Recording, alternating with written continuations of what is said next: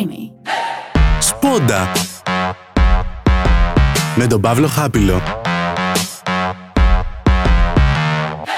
Γεια σας, παιδάκια μου καλά. Ακόμα μια Παρασκευή, ακόμα μια σπόντα με τον Παύλο Χάπιλο. Σήμερα το επεισόδιο αυτό θα είναι λίγο συνέχιση, συνέχιση, συνέχεια του προηγούμενου επεισοδίου. Μ' άρεσε πάρα πολύ που ξεκίνησα με Σαρδάμ. Γιατί γενικότερα θα μιλήσουμε για τη σημασία των λέξεων και πώς διαμορφώνεται η γλώσσα γενικότερα σε, σε όλη την ανθρωπότητα και πώς έχουμε λίγο, εμ, έχουμε λίγο στενέψει γενικότερα σαν ανθρωπότητα τα όρια και την ελευθερία της έκφρασης και το πώς ήταν πολύ πιο ρευστή η γλώσσα πιο παλιά και τώρα την έχουμε στενέψει αρκετά. Που αυτό σηματοδοτεί πολλά πράγματα. Γιατί ο τρόπος που επικοινωνούμε είναι πολύ σημαντικός για τον τρόπο που βλέπουμε τα πράγματα γύρω μας. Ωραία εισαγωγή ήταν αυτό. Εντάξει, καταλάβατε τίποτα, όχι. Θα καταλάβουμε στην πορεία. Λοιπόν, λοιπόν ε, γενικότερα, όπως σας είπα και στο προηγούμενο επεισόδιο, ρε παιδί μου, οι λέξεις είναι κάποια πράγματα, δηλαδή μέχρι να οριοθετήσεις κάτι και να του δώσεις μια ονομασία, αυτό παραμένει αόριστο. Ε, θα σας πάω και λίγο στα νέα της φυσικής με συγχωρείτε, ελπίζω να καταλάβετε τι γίνεται. Ε, την προηγούμενη εβδομάδα ανακοινώσανε από ένα διαστημικό ρε παιδί μου project ότι ε, βρήκανε τρόπο τέλος πάντων να μετράνε τα μαγνητικά κύματα. Τι σας λέω κι εγώ τώρα. Λοιπόν, ο Einstein είχε κάνει μια θεωρία, όχι της σχετικότητας, μια άλλη θεωρία, που έλεγε ρε παιδί μου ότι η βαρύτητα δεν γίνεται να είναι απλά ότι πρέπει να έχει και άλλα στοιχεία η βαρύτητα τα οποία εμείς δεν μπορούμε να τα μετρήσουμε. Μετά ήρθε ο Higgs, το ποζόνιο του Higgs, το σωματίδιο του Θεού, ο, ο οποίος ήθελε να δώσει, να αποδείξει ότι η βαρύτητα έχει σωματίδιο και μήκος κύματος και κυματομορφή. Υπάρχει μια θεωρία, το Standard ε, Theory, που λέει ότι όλες οι δυνάμεις της φύσης, βαρύτητα, φως, ηλεκτρισμός, whatever, έχουν και κυματομορφή και σωματίδιο. Πώς είναι το φωτόνιο, που είναι το σωματίδιο του φωτός και το φως γενικότερα που έχει και κυματομορφή. Αυτό, αυτό, αυτό θέλω να κρατήσετε. Τα βαρυτικά κύματα που λέτε είναι τεράστια. Όταν λέω είναι τεράστια, είναι τεράστια και αυτό σαν άνθρωποι πάνω σε ένα πλανητάκι πολύ μικρό, σε ένα πολύ μικρό ηλιακό σύστημα, αντικειμενικά πολύ μικρό ηλιακό σύστημα, είναι πάρα πολύ δύσκολο να τα μετρήσουμε αυτά τα πράγματα. Θα σας πάω αλλού τώρα. Ωραία; Η ραδιενέργεια. Ωραία; Η ραδιενέργεια, το κύμα της είναι πάρα πολύ μικρό. Απειροελάχιστα μικρό. Ωραία; Πράγματα που φωσφορίζουν όμως, οτιδήποτε φωσφορίζει, μπορούν να απορροφήσουν τη ραδιενέργεια και να δείξουν φως. Οπότε έτσι ένα ανθρώπινο μάτι μπορεί να δει τη ραδιενέργεια. Με πιάνετε τι λέω, δηλαδή επειδή είναι πολύ μικρό το, το φως της ραδιενέργειας, το, το, πολύ μικρό το κύμα και δεν είναι ορατό στα μάτια μας, μπορούμε μέσω ενός ε, τρίτου ανιχνευτή που είναι το πράγμα που φωσφορίζει να δούμε τη ραδιενέργεια. Ωραία. Με τον ίδιο τρόπο ε, έχουμε ανακαλύψει και τα βαρυτικά κύματα. Τι σημαίνει τώρα αυτό, τι, γιατί σας τα λέω όλα αυτά, γιατί το βαρυτικό πεδίο έχει να κάνει με το χωροχρόνο. Οπότε όπου ακούτε βαρυτικό πεδίο, δεν έχει να κάνει μόνο με το μόνο, ε, έχει να κάνει με το χωροχρόνο, δηλαδή τα βαρυτικά κύματα θεωρητικά αλλάζουν το χωροχρόνο. Δηλαδή, περνώντας ένα βαρυτικό κύμα από τη γη, κάπως υπάρχει μια ανεπαίσθητη για εμάς, γιατί δεν ε, είμαστε τρισδιάστατα όντα, δεν είμαστε σε τέταρτη διάσταση που είναι ο χρόνος. Η τέταρτη διάσταση δεν μπορούμε να την αναγνωρίσουμε. Σαν αυτό που έλεγα πριν με την ραδιενέργεια, δεν μπορούμε να τη δούμε, αλλά μπορούμε να την υποπτευθούμε από τα, από τα αποτελέσματα. Οπότε, περνώντας ένα μεγάλο βαρυτικό κύμα από τη γη, παίρνοντας μας βάρνα, θεωρητικά μπορεί να αλλάξει το χωροχρόνο. Το οποίο, επαναλαμβάνω, εμείς σαν άνθρωποι δεν θα το αναγνωρίσουμε καν είναι δύσκολο να το αναγνωρίσουμε. Ε, γιατί δεν, δεν, δεν βλέπουμε το χρόνο. Εμείς μπορούμε να το αντιληφθούμε βλέποντας το κάπως ε, μακριά, από μακριά. Ε, λοιπόν, λέξεις. Τις χρησιμοποιούμε καθημερινά. Έχει αλλάξει πολύ το λεξιλόγιο μας τα τελευταία χρόνια και κάθε, γενικότερα το λεξιλόγιο είναι κάτι που αλλάζει και άλλαζε πάντα. Ε, και αυτό θα σας το πούνε και οι ιστορικοί, δηλαδή πριν θέσουμε τόσο αυστηρά όρια στις λέξεις, πριν ε, σχηματιστεί η νεοελληνική γλώσσα, τότε το 60, το 40 πότε σχηματίστηκε η νεοελληνική γλώσσα και πριν γίνουν οι απλοποιήσεις στην νεοελληνική γλώσσα και όλα αυτά και κάπως θεμελιωθεί, η, η Ελλη... μιλάω για την ελληνική γλώσσα γιατί είναι το πιο κοντινό παράδειγμα, αλλά γενικά το λέω αυτό. Πριν θεμελιωθεί η ελληνική γλώσσα, υπήρχαν πολλές εναλλαγές. Και ακόμα υπάρχουν ζωντανές. Δηλαδή, άμα πάμε από το πιο νότιο μέρος της Ελλάδας στο πιο βόρειο μέρος της Ελλάδας, ο τρόπος που μιλάνε είναι πολύ διαφορετικός. Ακόμα και μέσα στην Αθήνα, ε, ο τρόπος που μιλάνε στις ανάλογες περιοχές είναι διαφορετικός. Αυτό το πράγμα είναι κάτι πολύ φυσικό και φυσιολογικό γιατί μαθαίνουμε να εκφραζόμαστε ακούγοντας τους άλλους. Ωραία. Τώρα όμως ζούμε και σε μια εποχή που η έκφραση γίνεται από πολλές πλευρές, από πολλές γλώσσες ε, και γενικότερα τα παιδιά που μεγαλώνουν στο σύγχρονο κόσμο λόγω των social media ακούνε πολλές λέξεις, μαθαίνουν πολλές λέξεις, μαθαίνουν τρόπους έκφρασης και όλα τα σχετικά. Και αυτά τα πράγματα είναι πολύ σημαντικά εγκεφαλογραφήματα σε άτομα που μεγαλώνουν με, σε δίγλωσσο περιβάλλον, δίγλωσσο οικογενειακό περιβάλλον, έχουν δείξει ότι οι, οι συνδέσεις που, κάνουν, ε, που γίνονται στο μυαλό ε, μεταξύ, ότι είναι πιο εύπλαστο ένα μυαλό που μεγαλώνει σε ένα δίγλωσσο περιβάλλον. Γιατί ουσιαστικά μαθαίνει να αλλάζει από τη μία γλώσσα στην άλλη. Αυτό γιατί σας το λέω. Σας το λέω γιατί ε, ο τρόπος που εκφραζόμαστε έχει σημασία και στον τρόπο που λειτουργεί το μυαλό μας. Δηλαδή, μέχρι να μπορέσεις να εκφράσεις κάτι και να το δώσεις σε, σε λέξεις, τότε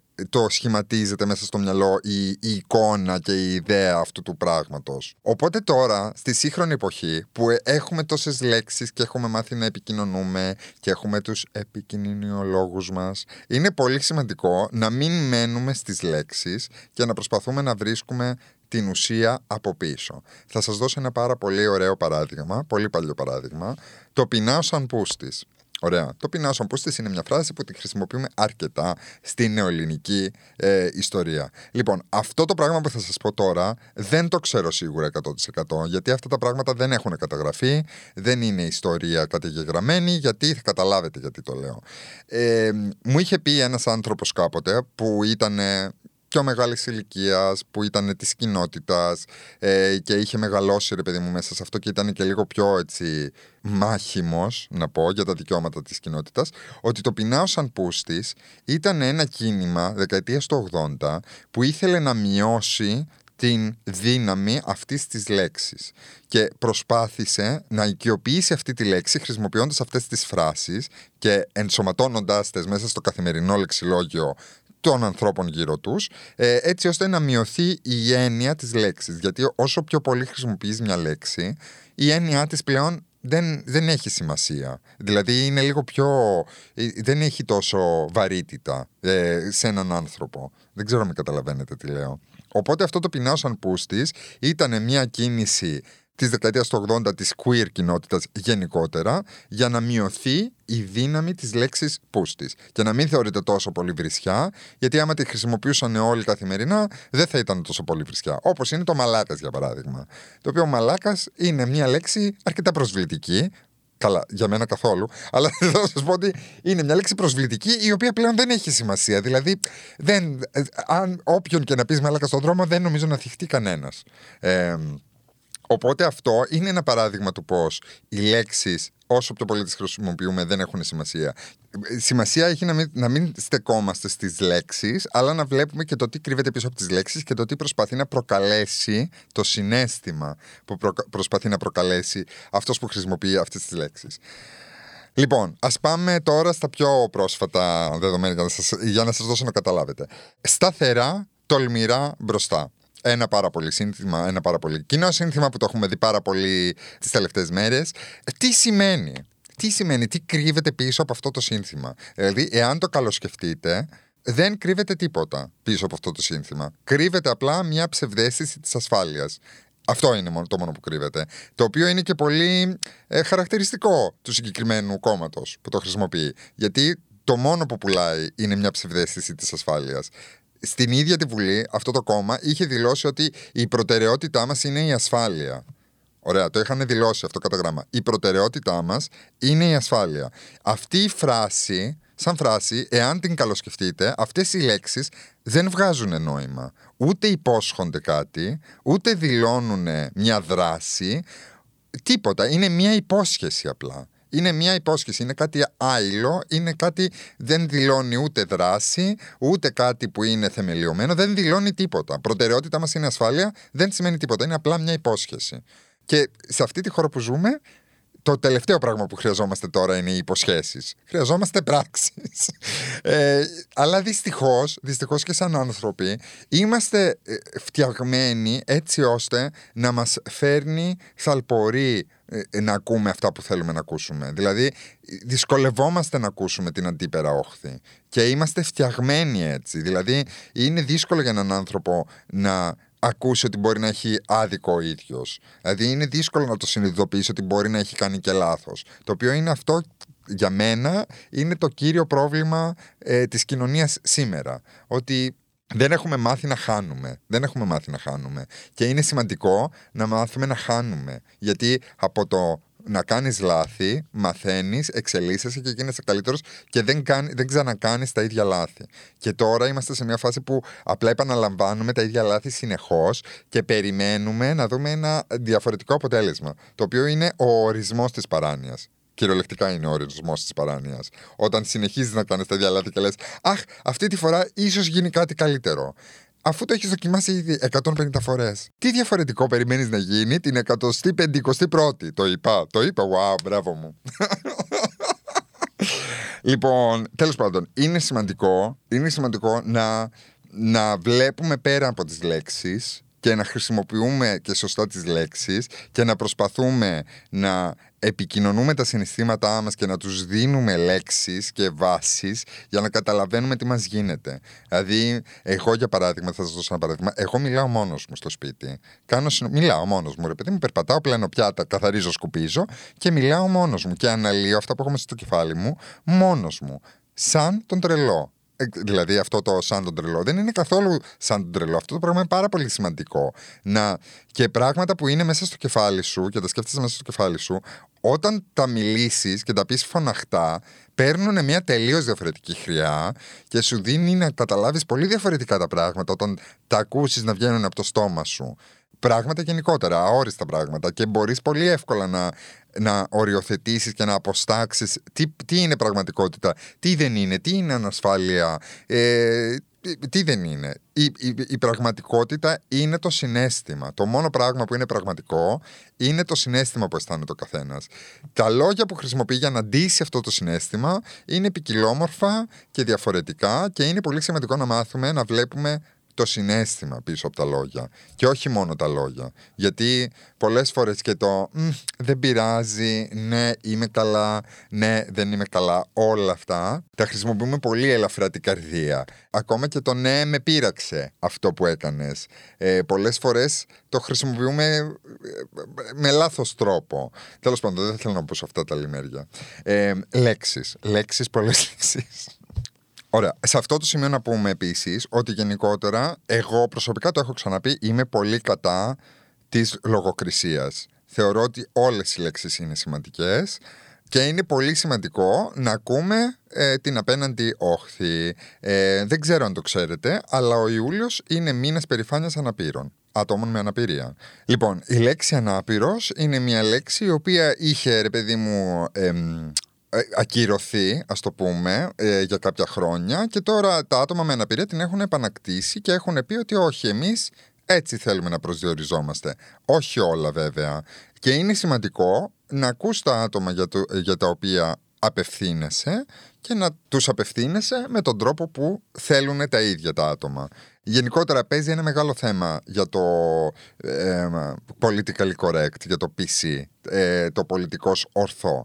Ε, γενικότερα, σε αυτό το κομμάτι, στο θέμα χιούμορ, εγώ θεωρώ ότι εάν δεν είσαι μέρος μιας κοινότητας, ε, δεν μπορείς να κάνεις χιούμορ για αυτή την κοινότητα είναι λίγο άκομψο ε, γιατί, γιατί δεν χρειάζεται να χτυπάς μια ε, κοινότητα που είναι ήδη κατετρεγμένη για να κάνεις τον κόσμο να γελάσει. Αυτό το πράγμα είναι πάρα πολύ παλιό ε, και υπάρχουν άλλα θέματα τα οποία μπορείς να βγάλεις χιούμορ που είναι πολύ πιο σημαντικά ε, και σωστά. Δηλαδή ένας cis straight άντρας έχει πολλά θέματα στη δικιά του την κοινότητα την ίδια, να το πω έτσι, που είναι πολύ αστεία και πολύ άξια χιούμορ. Δεν χρειάζεται να ασχολείται με, τα, με τους γκέι. Να αφήσει τους γκέι να κάνουν το δικό τους χιούμορ. Ωραία.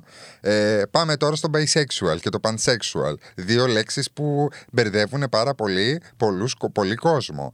Ε, που ουσιαστικά σημαίνουν το ίδιο. Απλά ιστορικά ξεκινήσαν από δύο διαφορετικές ε, κοινότητες, ας το πούμε. Το pansexual από την ε, λεσβιακή κοινότητα και το bisexual από την gay κοινότητα. Πράγμα που δεν το ξέρει και πολλοί κόσμος, δεν είναι και, είναι και πολύ δύσκολα κατα, καταγεγραμμένο αυτό το πράγμα. Ξεκίνησε από την Αμερική, η, η, η queer κοινότητα η, γυναικεία queer κοινότητα, το πούμε, θε, θεμελίωσε το pansexual ε, στο να σημαίνει ότι είμαστε ανοιχτοί σε όλα τα φύλλα ε, και η queer κοινότητα η πιο αρενοπή, ας το πούμε, πιο αντρική, ε, θεμελίωσε το bisexual ως ένα άτομο που ελκύεται και από το αρσενικό και από το θηλυκό. Ε, αλλά ουσιαστικά σημαίνουν το ίδιο πράγμα ε, και, και, και, υπάρχει μια μεγάλη συζήτηση, ρε παιδί μου, γύρω από το ποιο είναι πιο σωστό να χρησιμοποιούμε.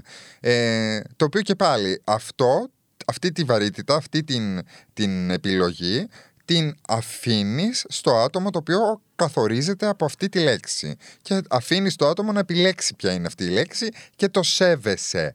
Όπως γνωρίζεις ένα Δημήτρη και σου λέει: Κοίταξε, εμένα με φωνάζουν Μίτσο και λες: OK, okay, Μίτσο θα, θα σε φωνάζω από εδώ και πέρα. Είναι τόσο εύκολο, παιδιά, να το κάνετε αυτό το πράγμα. Δεν είναι τόσο δύσκολο να χρησιμοποιείτε τις σωστές λέξεις. Και δεν πειράζει, ας κάνετε και λάθη. Και εγώ έχω κάνει λάθη. Με τρανς άτομα που είμαστε φιλικά, έχω κάνει και εγώ πολλές φορές λάθος. Ε, να τους πω με, με λάθος ε, πρόσημο. Δεν πειράζει, σημασία έχει η πρόθεση. Εάν εσείς έχετε ευγενική πρόθεση και προσπαθείτε, το άτομο απέναντι θα το εκτιμήσει. Δεν θα το... Γιατί έτσι κι αλλιώς αυτό το πράγμα του συμβαίνει, του συμβαίνει καθημερινά το να τους κάνουν misgendering. Και τις περισσότερες φορές του συμβαίνει επιθετικά. Δηλαδή τους το κάνουν επιθετικά το misgendering. Οπότε εσύ, εάν τους κάνεις misgendering κατά λάθος και μετά έχεις κάποια μία ε, απολογία στον τόνο της φωνής σου, το, το άτομο απέναντι θα το εκτιμήσει αυτό το πράγμα. Δεν ξέρω με πιάνετε τι λέω. Ε, ε, ε, επειδή έτσι κι αλλιώς τους συμπεριφέρονται επιθετικά, οπότε εσύ με την καλή σου πρόθεση θα το εκτιμήσει το άτομο απέναντι. Οπότε μη φοβάστε να κάνετε λάθη. It's okay. Ε, όλοι κάνουμε λάθη. Αλλά αφήστε την επιλογή του. Ε, του χαρακτηρισμού στο άτομο που αυτοκαθορίζεται από αυτό το χαρακτηρισμό. Όπως είναι και το μαύρος για παράδειγμα. Ε, το μαύρος για μια περίοδο είχε πέσει από την ε, υπόλοιψη ε, και λέγαμε έγχρωμος. Το οποίο άμα το καλοσκεφτείτε είναι λίγο περίεργος χαρακτηρισμός το έγχρωμος. Τώρα οι, ε, οι μαύροι έχουν αποφασίσει ότι είμαστε ok με το μαύρος. Αυτό είναι το χρώμα μας. Δεν μας, δεν μας ενοχλεί. Ε, τέλος πάντων, οι λέξεις κρύβουν πολλά πράγματα και είναι σημαντικό να τις χρησιμοποιούμε όλες, να τις χρησιμοποιούμε σωστά και να σκεφτόμαστε το συνέστημα που κρύβεται πίσω από τις λέξεις.